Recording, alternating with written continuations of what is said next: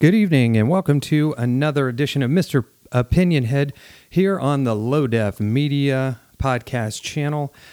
Tonight, very quickly, and I don't want to say very quickly, that kind of undermines everything I'm trying to do, but what I want to do is spend a few moments talking to you about a few things that I've seen in the media uh, recently, and I want to get your feedback. I want you to uh, absolutely respond. Get back in touch with me. Let me know if I'm the only one who A has noticed this and B is concerned about what I have seen and hopefully what you have seen. So, two things, okay? Um, right now, we're not even at the one minute mark, so hopefully, hoping to keep it at around 10 minutes. All right. So, the first thing I saw was that uh, President Biden uh, is wanting bank information uh, from, about citizens, okay, about you and me, um, wants to know anything, anybody who's got an account that's got over $600 or has any kind of money transfer of $600 or more coming in or out. So that would be like a paycheck.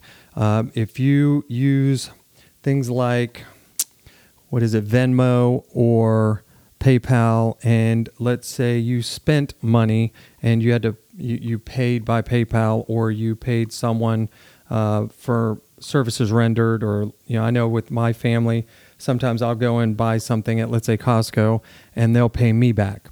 All right, so if if that transfer is over six hundred dollars, then President Biden is wanting to see that. He's wanting these records from the banking industry. Now, the concern I have is why does he want that?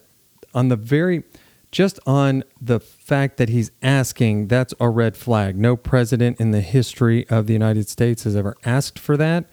And so for him to want to know who's got an, uh, an account balance of over $600 or money moving back and forth um, that is $600 or more leads me to believe that they're getting ready to find creative ways to pay for this ginormous uh, set of bills that they've got uh, currently working through the House and the Senate. Uh, these infrastructure bills that are trillions of dollars. There isn't enough money to pay for those right now, and uh, they're looking to raise taxes on the wealthy and on corporate America to help fund these initiatives, but that's a long process. So they're looking for more immediate money.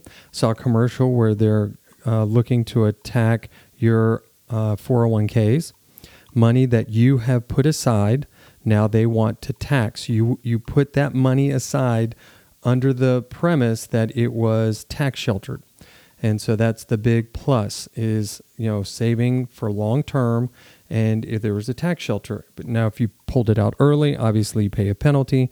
But as long as you follow the rules, there would be a very um, uh, structured uh, taxation on that money, and you end up coming out ahead. But now uh, he's looking to tax that money more aggressively. I know I'm a military veteran myself. I'm retired, and I know even my um, medical benefits that were told to me when I joined the military that if you retired, you would have you would have medical coverage for life and it would be free. Last year, I had to start paying for that. So, I know from experience that the government is now looking at ways to either line their own pockets with money that you and I have saved or from entitlements that you and I were promised. So, what I don't see, I don't see people kicking and screaming. I don't see a massive outcry from people saying this is ridiculous. Um, I, I, saw a couple news articles, and uh, there were watchdog organizations who were um, very opposed to his request. But I don't see it in the media. I saw uh, like maybe one or two stories, but there isn't a public outcry. And, and I think that the government has been manipulating us long enough to where they make these incremental changes uh, little by little to the point where one, we don't notice, and two, we don't care. our, our eyes are fixated on bigger things. So, for example, you, you've got this pandemic, you've got vaccinations, everybody's uh, stuck on this debate of vax, non vax, and they're missing the bigger picture, these giant infrastructure bills. Um, they're missing uh, what's going on at the border. They're missing our foreign policy. So these much bigger issues are being really overshadowed by something that shouldn't be a big issue. The flu vaccine. Okay. People die from the flu. People miss work from the flu. They get really sick from the flu, but never did the government come out and say it's mandated. You can't go to work. You can't go to a store unless you get this vaccine. That has never happened. It's been personal choice. They've always said it's up to you. If you don't get the vaccine, well, then you're just going to get sick and that's on you. And then we let it go. But now with the coronavirus, COVID, if you don't get the vaccine, now you're put in this category of a non vaxxer and you're stigmatized and you're prevented from doing certain things. You might even be prevented from getting health care because the doctor might say, Well, you're unvaccinated. I'm not going to treat you. Or your employer says you can no longer work here because you're unvaccinated. And so it's become so polarizing and people are so um, adamantly opposed one to the other that we're now losing sight of these bigger issues that I think are much more important than this vaccine. Because the vaccine is not designed to stop the spread of COVID, it's not designed to cure COVID. It's designed to reduce your symptoms once you get COVID. That's it. So I don't see, I don't understand why there's so much attention on this when what we should be paying attention to is a $2.5 trillion infrastructure bill that's going to impact everybody and change our quality of life. So that's that's one of the issues that I wanted to talk about, and I'm at the seven minute mark. So this second topic again has has to do with uh, government, and like I said, this second topic deals with the government and we kind of touched on it earlier in the first segment, and it's the, the two infrastructure bills. Now, I don't know how many of you actually read, not just read the bill, but read articles that talk about uh, the bill. And so there, I've, I've seen it in a couple different news articles where they actually parcel, parcel out, uh, parse uh, the, the bill, and they talk about different things that it's covering. And there are so many different things in this bill, this social infrastructure bill. Someone equated it to it if you look at it, it would be thicker than any telephone book in the United States. And if you're, you know, my age, you remember what a telephone book looked like. It was thick, three inches thick of just phone numbers. And that's how big this bill is. And so no one has had an opportunity to read it and really fully understand what all is in it, but yet they're being expected to vote on it because Congress, their session is ending and they've got, uh, what is it, in October? Uh, they've got to wrap things up. They've got to also pass their budget to keep the government working and paying bills. And so they've got a lot of things on the agenda. And so there's really no time to go through uh, a, a piece of legislation that is this thick. And so it reminds me of when Obamacare was um, proposed to the House and the Senate, and Dianne Pelosi said that we won't know what's in it until we pass it and have a, a chance to look in it.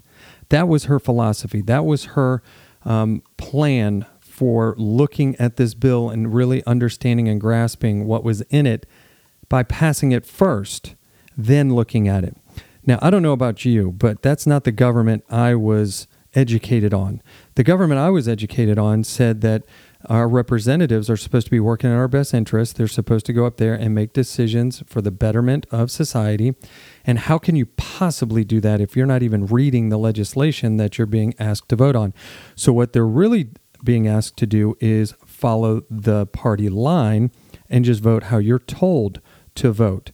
And so that is very concerning to me, and why there aren't people standing on the hilltops just screaming and complaining that this is happening, because this is trillions of dollars. Also in the bill is raising the debt ceiling, and that, thank goodness, was the one thing that caused some moderates to pull back and vote no and to keep it from passing in the House was because it had that um, debt ceiling, I don't know what you call it, a, attachment in there added to it.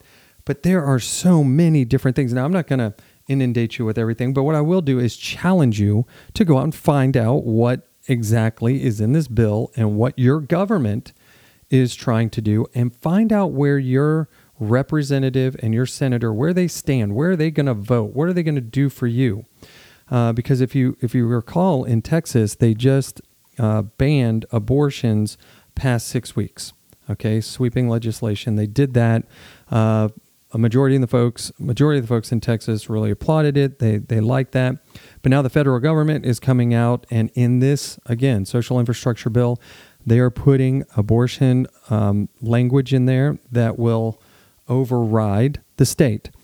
Now, that to me is worrisome because now the federal government is starting to overreach and dictate what states do.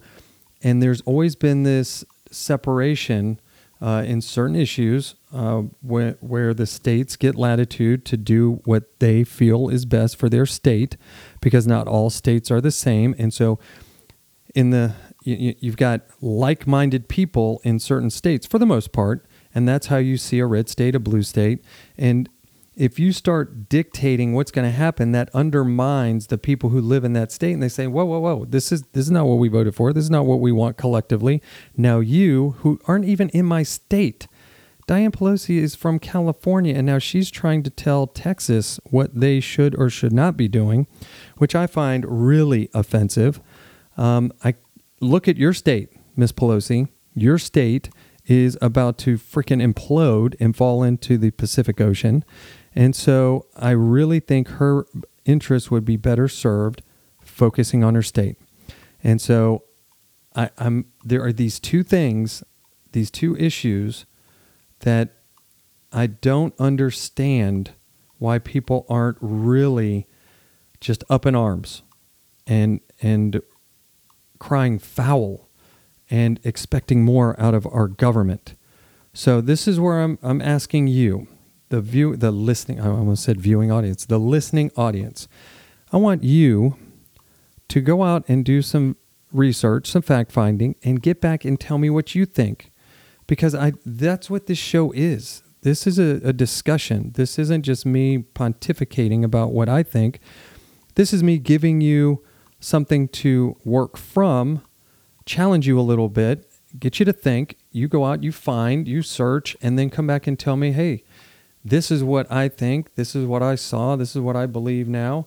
And let's see if we can, um, between us, decide okay, is that the truth? Is that not the truth? Is it a good thing? Is it a bad thing? Because I think where uh, we as a society go wrong is we don't discuss anymore we take sides and we don't listen to each other. And so I would be very interested to hear your feedback. All right, so we are now at the 1330 mark, and so that's that's close to 10 minutes. So, with that in mind, hey, do me a favor. Um, if you like this podcast, become a subscriber and uh, do get in touch with me. And until the next exciting episode, this is Mr. Opinionhead here on the Low Def Media Podcast channel. We will see you in the next one.